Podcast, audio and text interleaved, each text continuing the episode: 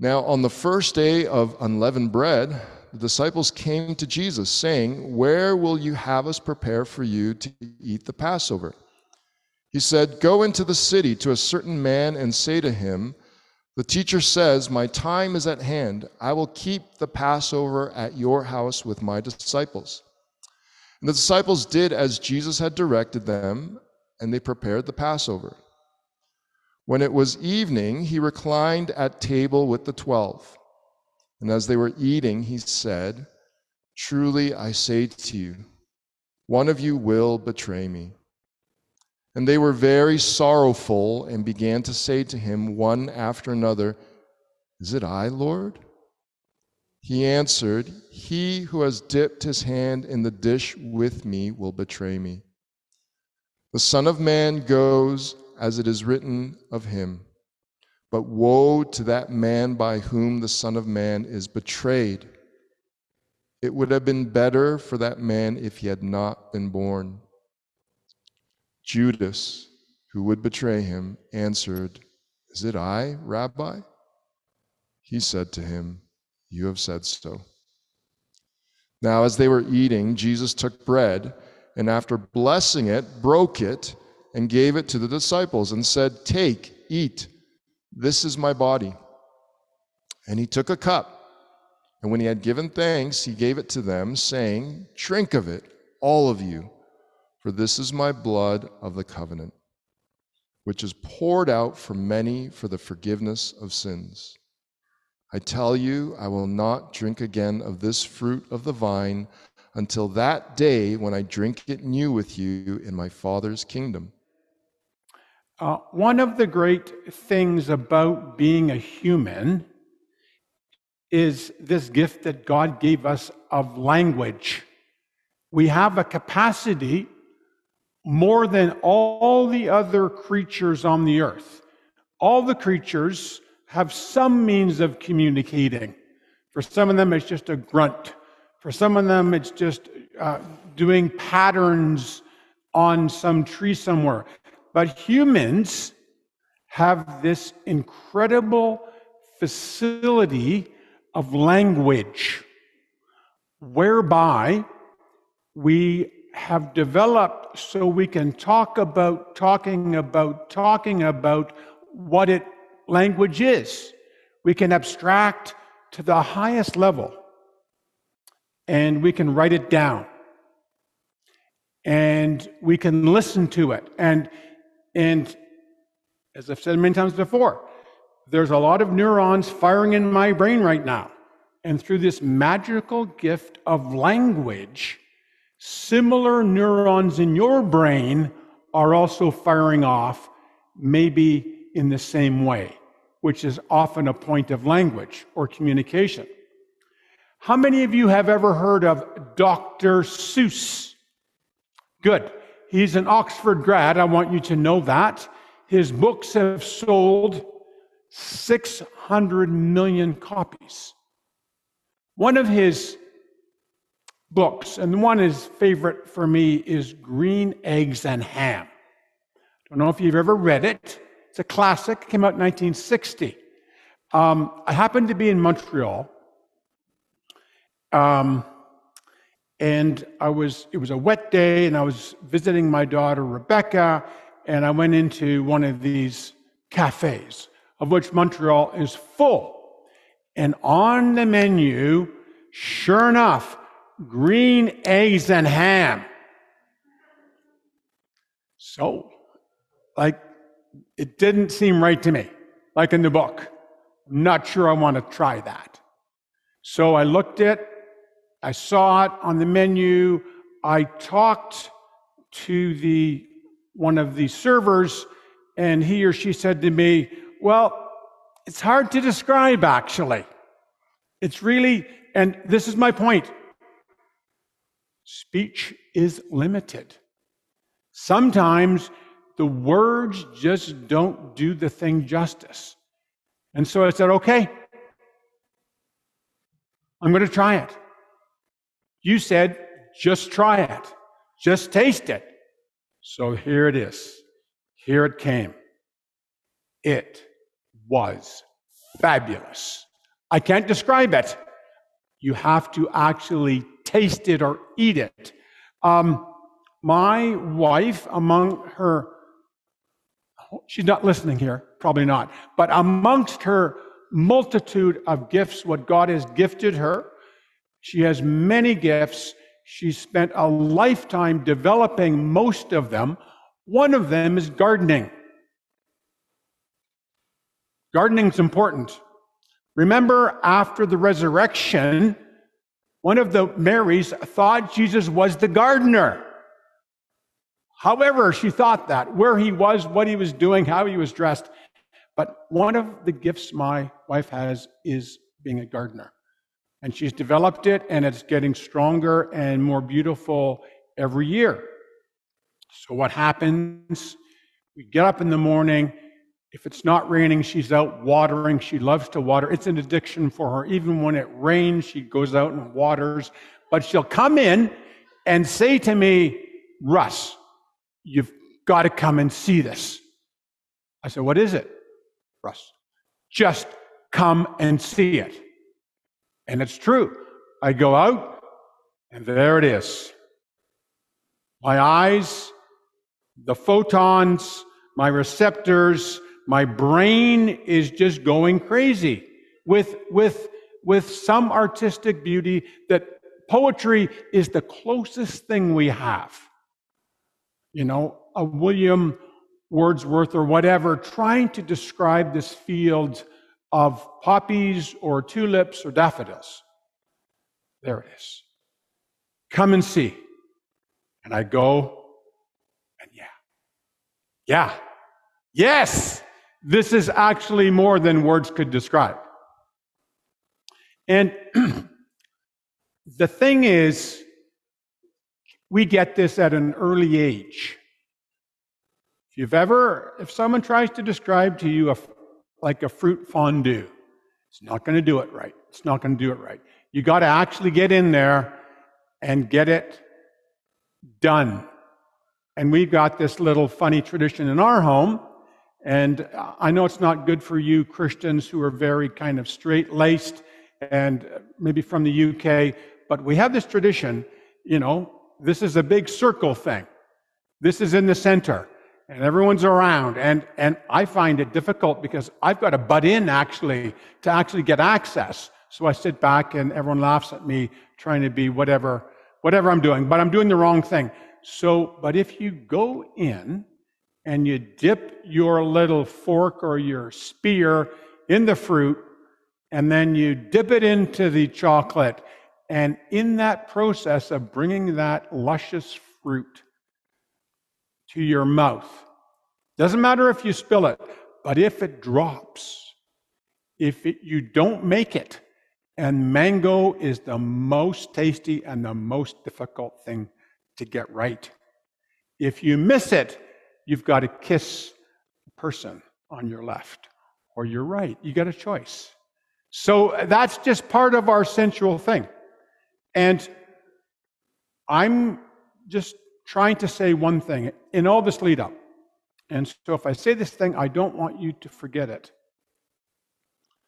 It is my strong conviction, and it's with some bias. Put that right out there. That if you have any interest or you feel God is calling you, you want to know Christ, you want to understand his sufferings and the glories that followed, you want to be filled up with the knowledge of him who fills all in all. You want to, as Albert said, get hold of the only promise that is eternal and satisfying, the biggest of all ideas. If you want to do that, you've got to you've you've got to actually come to the table. You've got to experience the Eucharist, the communion, the breaking of bread, the Lord's Supper, whatever, whatever little tag you want to give it. You've got to come and see. You've got to come and dine. I can't explain it to you. It's something, remember, there's the Logos. The Word became flesh.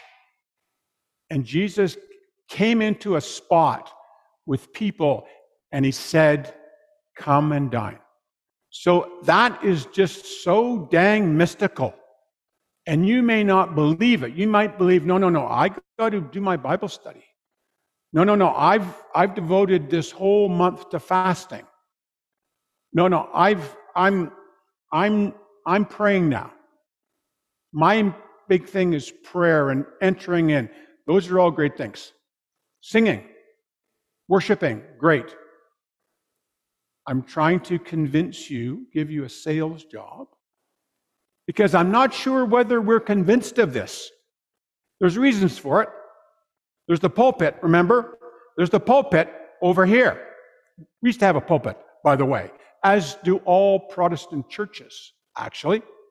And then the real good ones, the preacher wears a robe as he goes up. And there used to be a Bible on our table. This is our table, by the way. The table, the supper, the Lord's table, that's it. And it used to be here, and there was a Bible on it. So we have these pillars in our church preaching. Fantastic. And I think the Protestant movement, this is one of the great things that they uncovered, is the Word of God for, for all the people reading it in our own language and hearing it preached on a regular basis is fantastic. But there's the supper, there's the table, there's the thing that Jesus wanted us, he earnestly wanted us to do it. So that's it. You don't need to hear any more, but uh, I'm going to add a little bit more because I've been I've been commissioned by the elders to go through this thing. But that's what I want to leave with you. And I don't know if you're convinced or not. And if you're just investigating Jesus, this is good. Come. Come. See what's going on. See if you can taste and see what's going on with God's people around the table. That's what was happening in the early church, by the way. People were coming and getting saved by, by experiencing this, this thing. You call it an ordinance, whatever. Some people call it a sacrament. I know why they do that. We'll get into that. So that's it. I want you to taste and see that the Lord is good in the table. In history, um, there was the feast of the Passover, and Jesus actually was eating the Passover with his friends. And remember the origin of the Passover.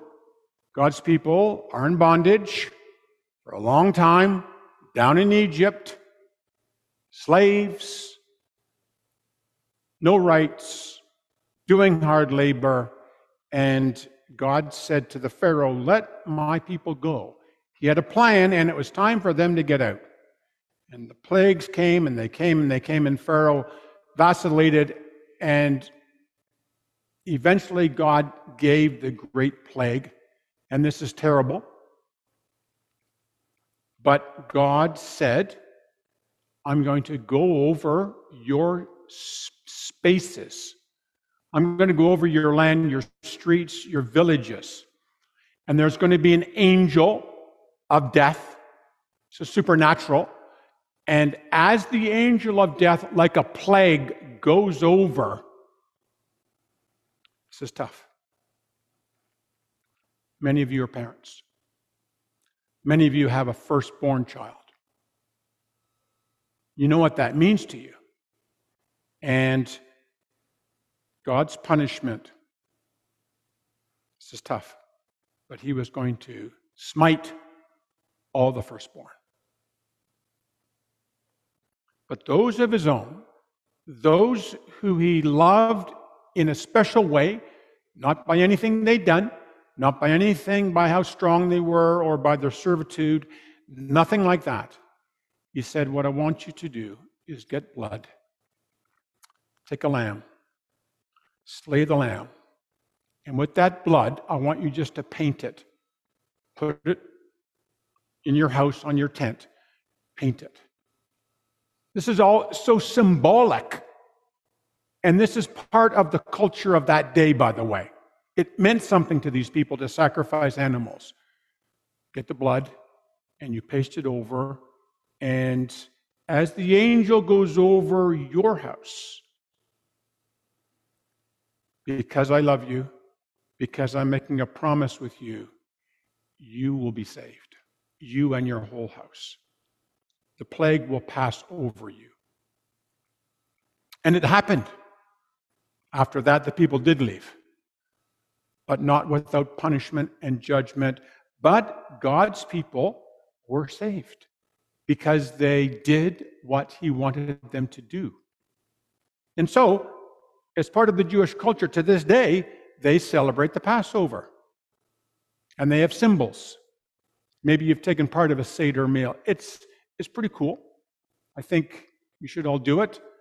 But certainly there's bread that Jesus had at the Last Supper. And the bread, of course, is unleavened, not like the stuff that we have, more like a cracker with no salt on it. And uh, it, it was to remind them that when they took off, they couldn't be baking bread. Because if you br- bake bread, you know, it, it takes maybe a whole day for that chemistry to do the good stuff. You had to just take off. And then there was the blood, which reminded them of this, this promise to be that I'm going to save you. So over the years, this has been celebrated in different ways. Um, in biblical times, they would do this lamb thing and they would have it and they would cook it and eat it. And then in the time of Jesus, it was like it was more like what the Romans would do in, in their feasts. You'd have a lot of food, you'd have a table, you'd be sitting around, lounging around around this table and eating and telling stories and discussing. And so this is the form of the Passover that Jesus executed with his own people. And as it went on, um, the Jewish people, as they do it even today, see it as kind of a sort of an exodus, uh, God saving them.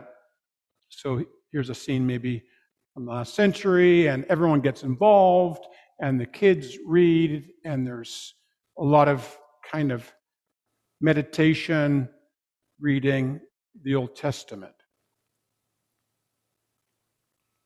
So that's what Jesus was doing.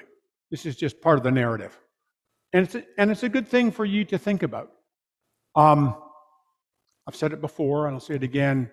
One feature of that, which, if you, if you want to get a better snapshot, John's gospel is good for this particular one. Um, it just it describes the apostle who he loved, which was John's way of talking about himself. It talks about him kind of being close to Jesus. He was right next to him. And as you probably know, that's kind of an honoring thing if, if it's your friend or if it's your dad, if it's your brother, and you haven't seen them a long time and you want to sit down at a meal. It's nice to be close to them. John was right next to Jesus, listening and uh, being able maybe to hear his breath. So Jesus says, Go out and we need to prepare this uh, place. And you can see here, in a sense, some of the sovereignty of Jesus coming forward here. His omniscience, his omnipotence, in a sense, he just says, in the other gospels, it's way, way kind of more spectacular. Like, okay, go out, and as you get down there, at the end of Brentcliffe, where all the cranes are, you're going to see a workman. He's coming out of Tim Hortons, and he's and he doesn't have a double double. No, he's got Timbits. You follow him into the job site, and there, on the fourth floor of the condo, there's already a place all set up. It it was like that, and and and you just get you just get a little breath of the of the omnipotence and the deity of Jesus that he's, he's able to do these things. And so there was a large upper room all ready to go. So I just, I think this is a good detail, and I know some Christians, and I'm going to sort of allude to that, uh, make, make this kind of a little bit special uh, when they think they're copying what Jesus and the disciples did. So they went and they prepared the Passover. So there they are. This is the famous painting, Leonardo of the Last Supper. Jesus sort of in the middle, his kind of reckoning, lots of discussion going on, lots of debate about which of these people was Judas. Um, and at that time, Jesus says another thing, which is, I think, uh, frightening, fearful. And certainly his friends were a bit fearful. This is maybe not the time when you actually give out such news, but he did. And it was simply that one of the twelve, one who'd been with him and privileged, and now at, at the place, he said, One of you is actually going to be the agent whereby I'm going to be betrayed and I'm going to be turned over. And he'd already told them that he was going to have this happen to him and he was going to uh, uh, die and he was going to be buried and that he was going to rise again. But now he's saying one of you is going to be the agent. And um, of course, his friends, as, as you would do, I think, as I would do, uh oh, is it me? I think we all have this idea that we know there's stuff we've done that maybe we wouldn't want God to know. And so they're all now looking at him. They're all looking at they're all looking at themselves. And he says, he says, whoever it was who dipped, dipped, you know, you shared food back then. wasn't like a British thing where you have your own separate plate and there's a lot of sharing, like the Ethiopians do. He was dipped his hand in the dish with me will betray me. And then he makes the statement The Son of Man goes as it is written of him, but woe to the man by whom the Son of Man is betrayed. Woe. It would have been better that that man not been born. And Judas, and I don't know whether he did this privately. I don't think he, they had cell phones where he could text to Jesus, but he just said, Is it I? Jesus, in his way, all the time he's doing this indirect talk, he says, You have said so. And it says in other gospels that Judas went out. And it was John's gospel again. And it was night. It was dark.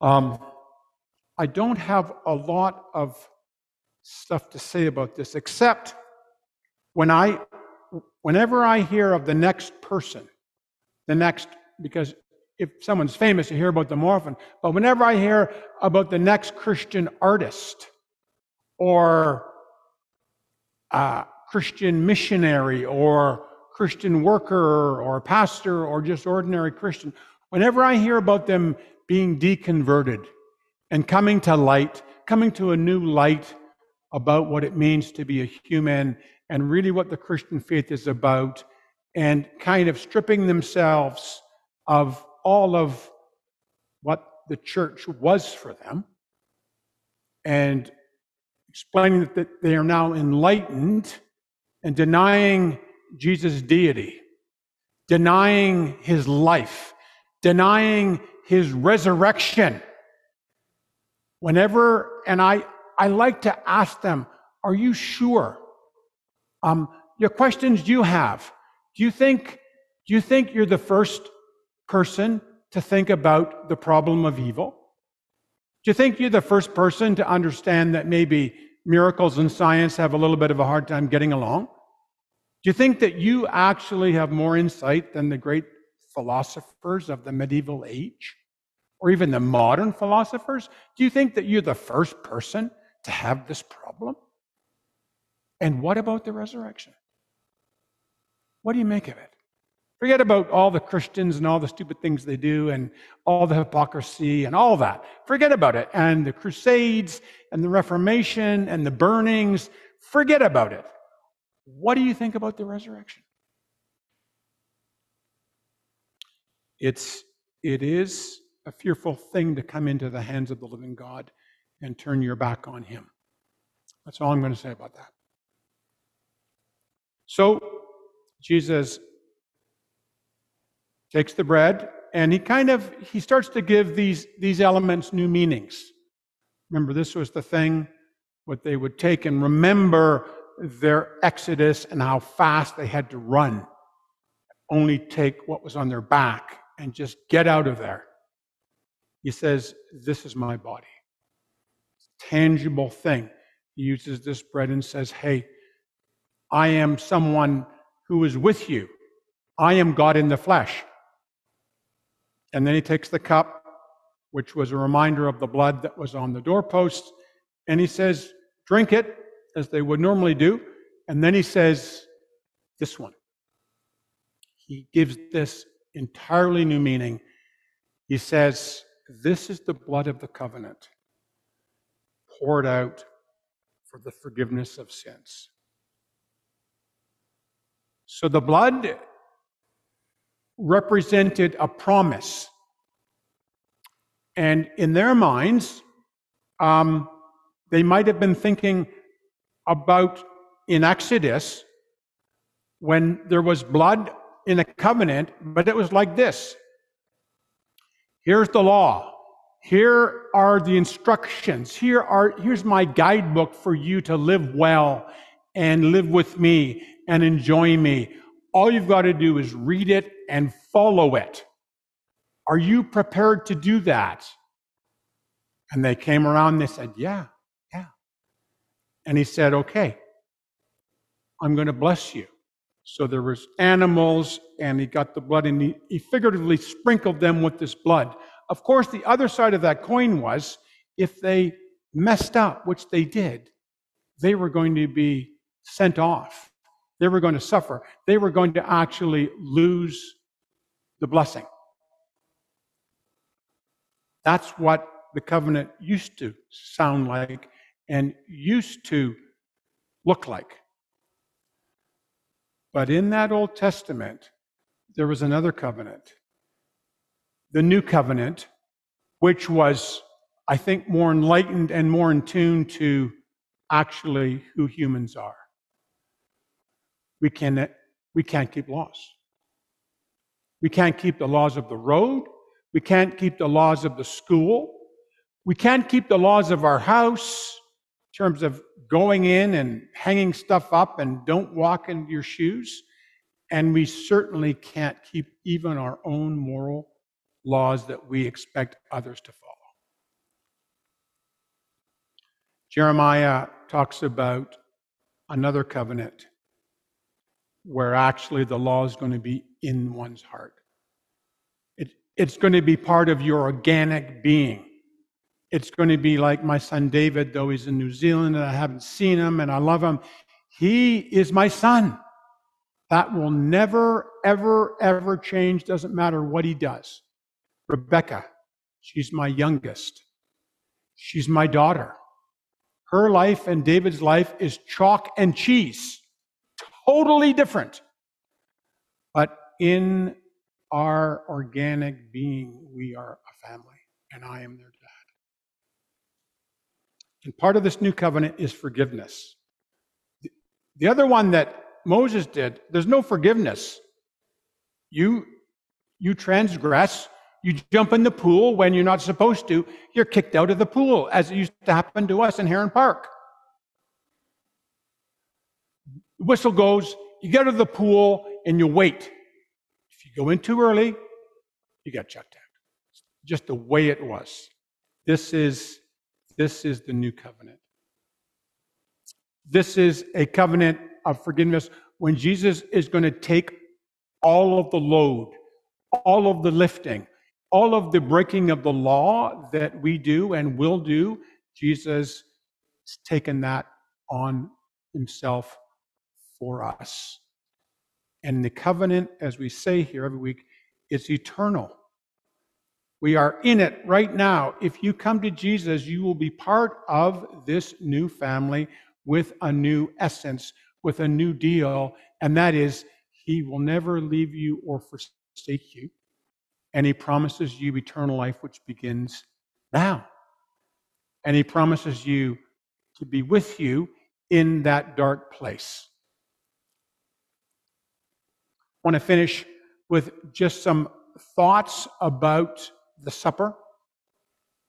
Um, as you read through the New Testament, you realize the way that they celebrated the supper is way different than how we do it. They were more like what they were doing in Jesus' time. It, it, it was a meal, and they branded it as a love feast. And all the scholars, doesn't matter whether you're Orthodox or Catholic or Presbyterian or evangelical, they all agree with this. The early church, if you want to be like them, you would have it as a meal. And there'd be your family there. And as part of that, you would take the bread and eat it, and take the wine and drink it, remembering his sufferings and the glories that followed. This was the love feast. That's how they used to do it. And when you read about doing it in an unworthy manner, just that some people were not doing it um, the right way. They were maybe getting drunk. They were maybe just pigging out because it was free food. Um, that's what Paul was referring to. Or, you know, like, wait for one another. Like, just don't do it just with your family. Wait for the church to come. So, this was the love feast. And uh, it did go out of vogue, let's say, early. Uh, this, this is how the Orthodox Church does the Lord's Supper, like this. Um, I happened to just drop in on a Reformed or Russian Orthodox church downtown. Now they're they reformed because the Orthodox Church has gone heretical on them. So the Russian Orthodox, so they formed their own little Orthodox church, and I went in there, and this was the most spectacular, uh, sensual Lord's Supper I'd ever seen in my entire life. The most amazing thing was the contrast. You had a gymnasium, as you can see, it was Spartan. Only the elderly could sit on benches on the side. Everyone else was standing. And they would go up and down and kneeling and up and down. I was there for 10 minutes, up and down 15 times on their knees, in their suits, women covered, men on one side, women on the other, and up front, smoke and mirror and lights and atonal singing and in and out and roundabout. And I happened to see the priest on the way out, and he said, This is not our high Easter service. This is just in preparation of. This is how the Orthodox Church um, celebrates communion. And if you were to convert to become an Orthodox believer, as some of my friends have, uh, you'd have to get recatechized. Doesn't matter if you've been to seminary, or you've been a missionary, or you've been following the Lord for N years, they want you to become uh, Orthodox. And so you can't take part. You've got to sit at the back. Their table is not open but it's there and it's been there for over a thousand years. Uh, this is the this is how the Church of Rome does things. They have their masses, they have their Eucharist every day. You can go several times a day. The doors are open in most Catholic churches, and they believe in the um, the real presence. they believe in the Blessed Sacrament. And if you are a Catholic, um, you'd get a certificate like this. This is my mom's certificate, which she got in Stornoway, Saskatchewan, from the Rite of the Greek Catholic Church, signed by some Russian Greek who came to Saskatchewan. This is mine here. This is from the St. Teresa's Church, Shrine of the Little Flower on Kingston Road. I was born in that area and I was baptized a few months later. And by this baptism and confirmation, I was confirmed uh, afterward in Montreal. I'm a member of the Catholic Church and I am saved by and through the church. And they believe that the Eucharist becomes, becomes the actual body and blood of Jesus, and that there is salvation through that. And that's why it's a sacerdotal thing. They believe in the sacraments, there is a saving part of it. And I know that some of us here are Tolkien fans, and he was a great fan, by the way, of the Blessed Sacrament and wrote to his family In the Blessed Sacrament, you will find romance, glory, honor, fidelity, and the true way of all your loves upon earth, and more than that.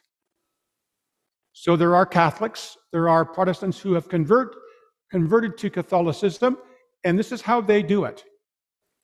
I am a baptized Catholic. I have the right and privilege of participating in the Eucharist. If you're not baptized, you can't come. If you're not confirmed, you can't come. I think it's clear from you that I don't choose to do this. But I have to respect this. I'm sorry to say that. I have to respect this because before the Reformation, this is how all Christians everywhere celebrated the supper. So you've got to do something with that. I myself don't believe it, or else I would be there. I would. Um, time is going.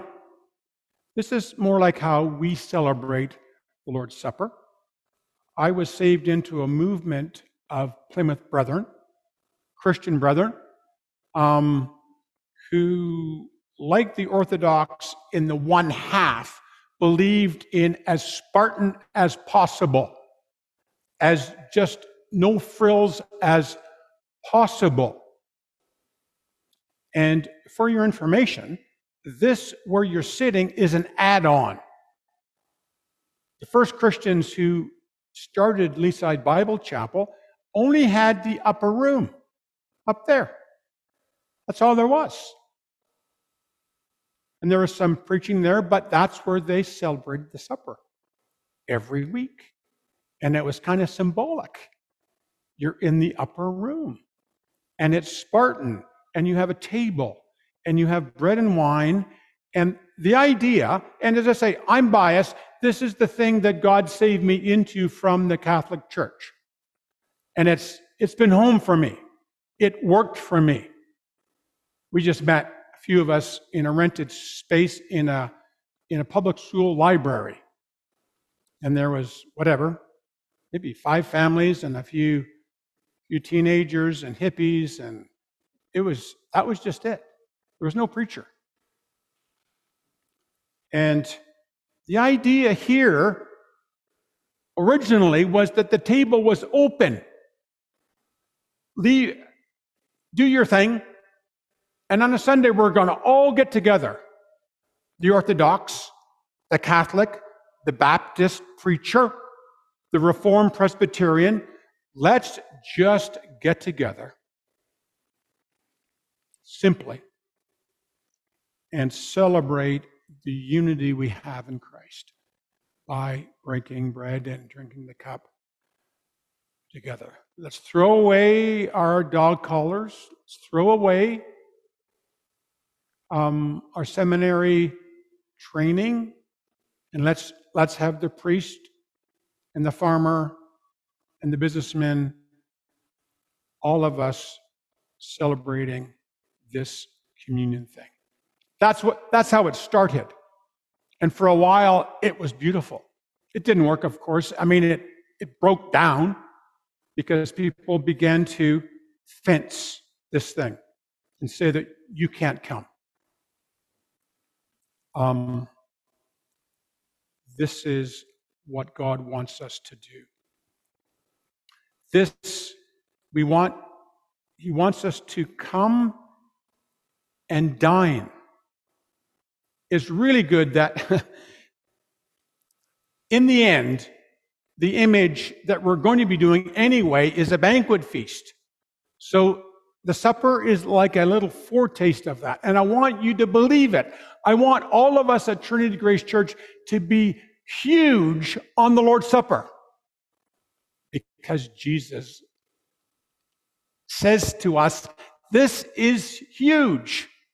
And it is the it is one of the one of the only things that the church has always done everywhere in all times in all places and languages and cultures they've always done this so the church got that part right and in the end if you were to go to ghent belgium and go to st Bavo's cathedral uh, they have this piece of art and it's kind of a whole panel of things but this is sort of front and center that they this isn't the altar, though they kind of call it that. But here is a painting by a Flemish guy who tries to capture the end with all the nations and all of the popes and prophets and everyone, and they're and they're and they're worshiping a lamb who was slain. Um, they're trying to get this essence of what it means to enjoy and to taste and see. In the end of Jesus' life, after he's resurrected,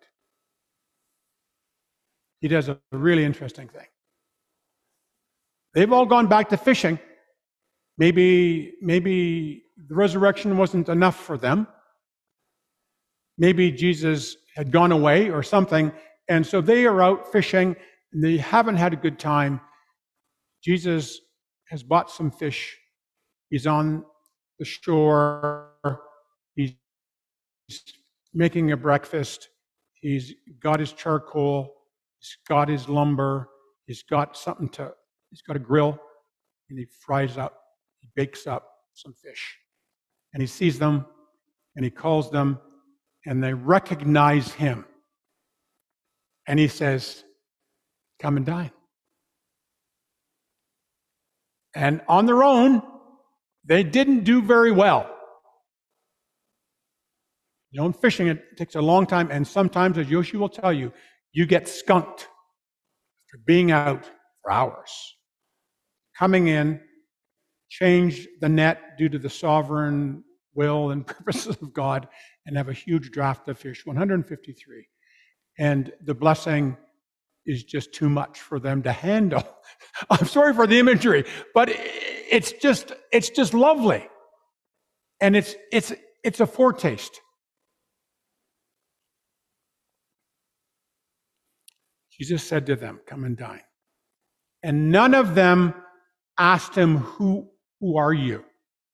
knowing that it was the Lord. I trust that these thoughts are going to encourage us to, to uh, come and dine on the Lord in this way that He has left for us. And I commend the elders here at our church for making this central in our meetings. That's good. It's good. Let's not, let's not miss out. Let's taste and see that the Lord is good. Amen.